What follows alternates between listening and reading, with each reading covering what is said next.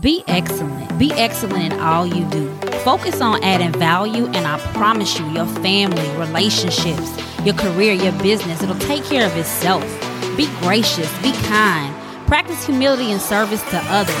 Success is really the result of adding high value to the world. What burdens can you lift for others? What real problems can you solve? What opportunities can you exploit?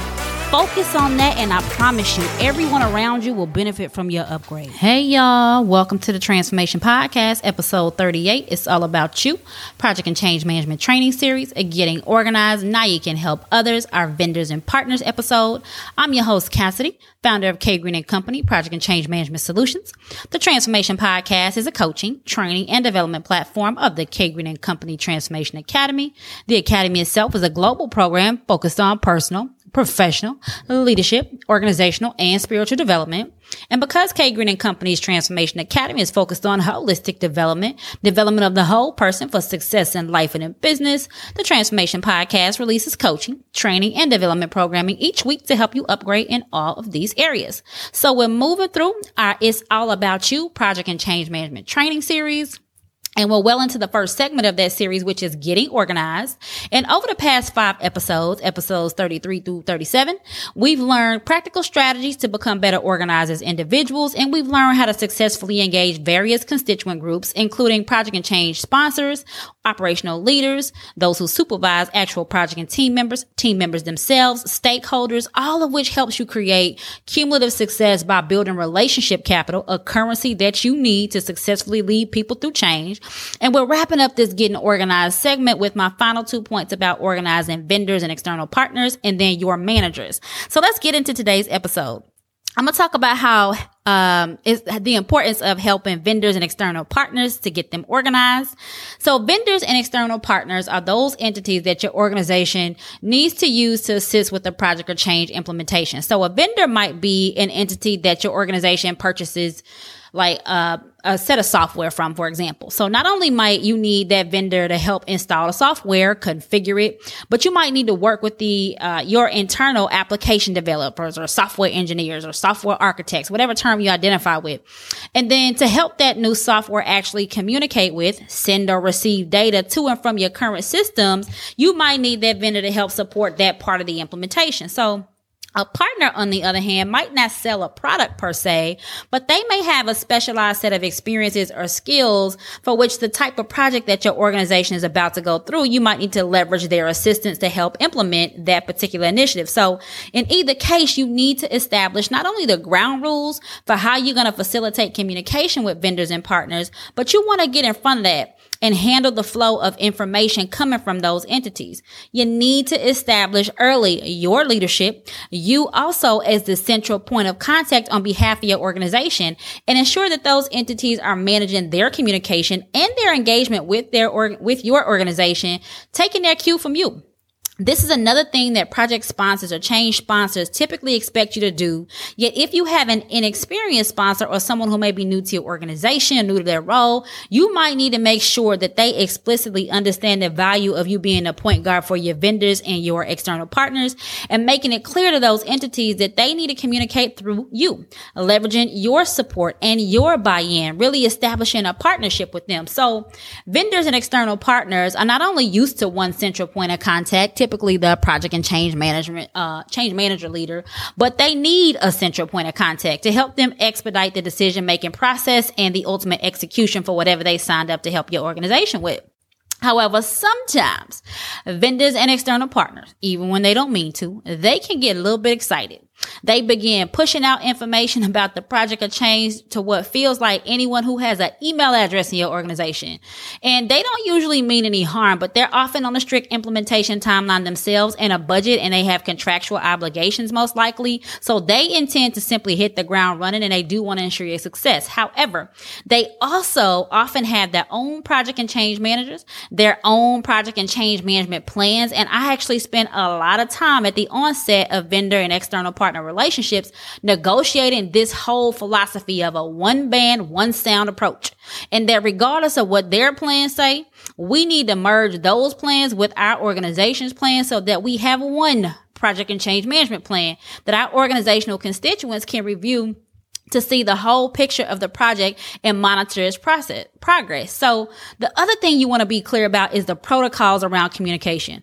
Who should be on communications, particularly those coming from uh, vendors and external partners?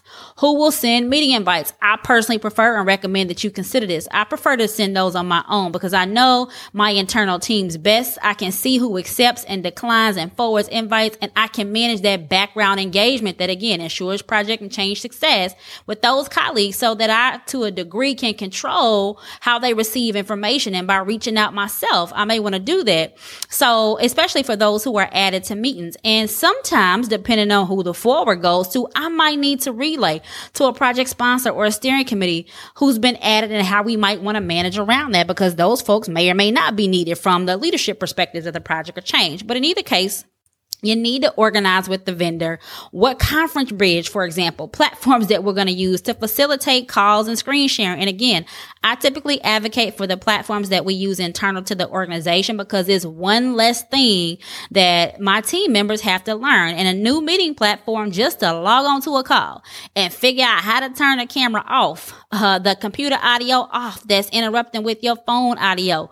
You know, that happens when people are fumbling around with new meeting platforms. And before you know it, we spending 10, 15 minutes just trying to get people connected. Some of you can probably identify with this as you've had to learn some new or be subject to some new platforms in order to do your work during the coronavirus pandemic. And I'll speak to those technologies and trainings that are focused on technologies and systems that are used to facilitate projects and changes.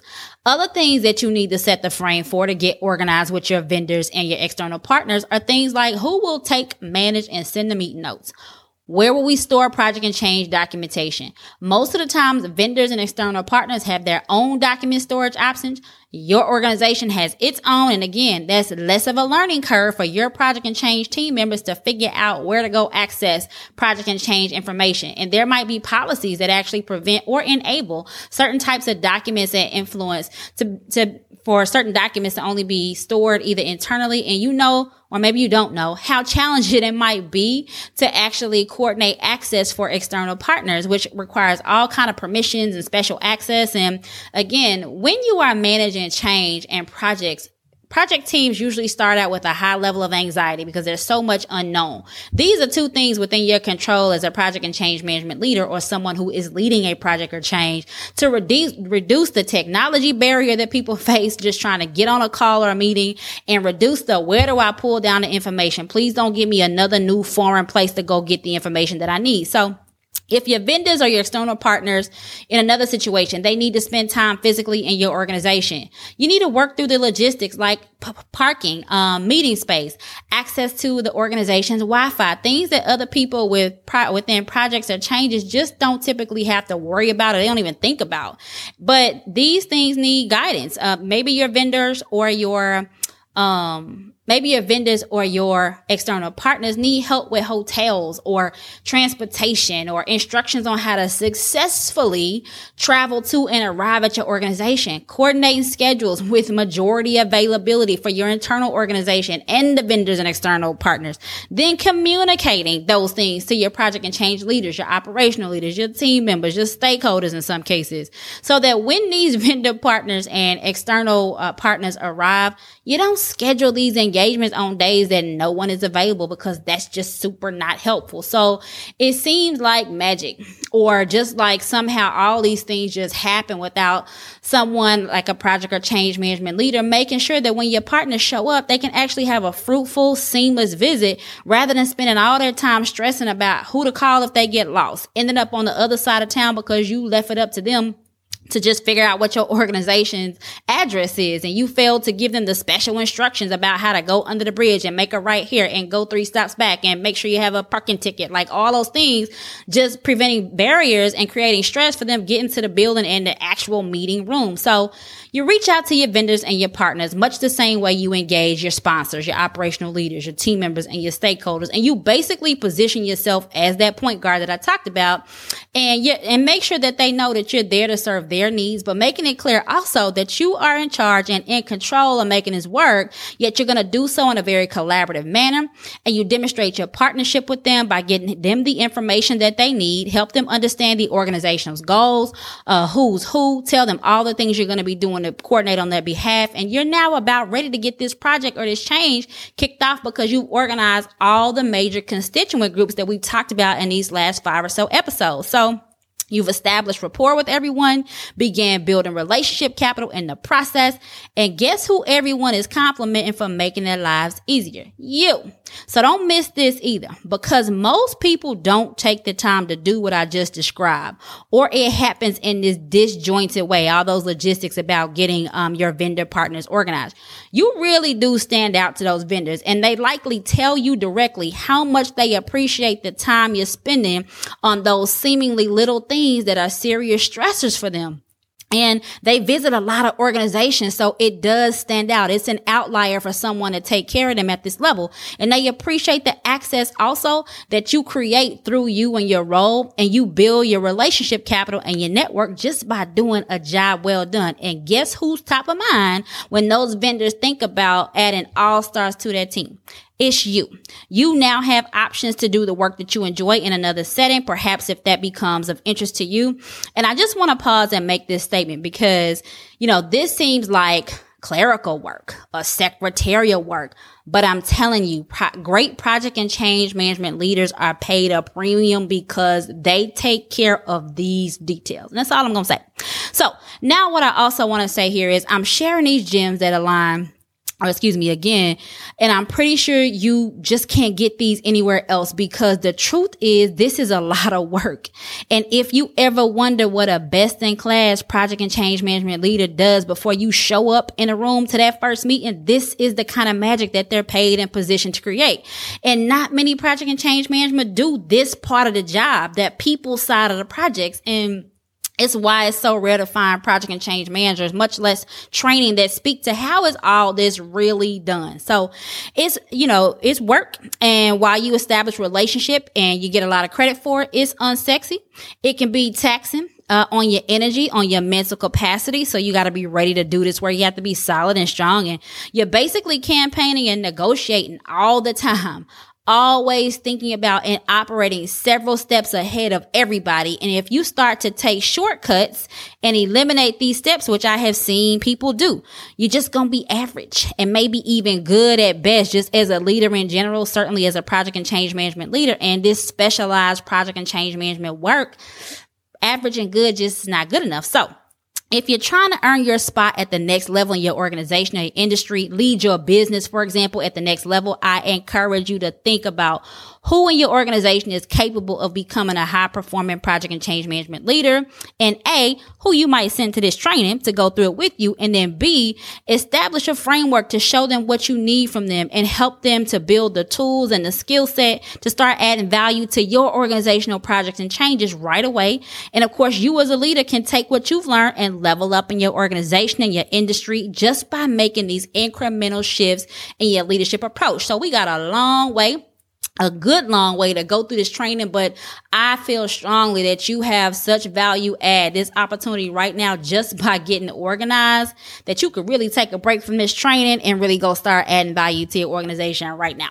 So that's it for the getting organized. Now you can help others, vendors, external partners episode. My goal with this episode was to shed some light on how to organize vendors and external partners, bring them into a project and change, establish yourself as the point card, the chief, and articulate and demonstrate your partnership though and collaboration with vendors and external partners yet being clear about the parameters that you need them to operate in. So up next is getting organized. Now you can help others your manager that final installment of the getting organized segment. So check that out today. Thank you so much for listening. As a reminder, the transformation podcast is focused on holistic development in the areas of personal, professional, leadership, organizational, and spiritual growth. And our coaching and training, should you choose to apply it, is guaranteed to upgrade your life.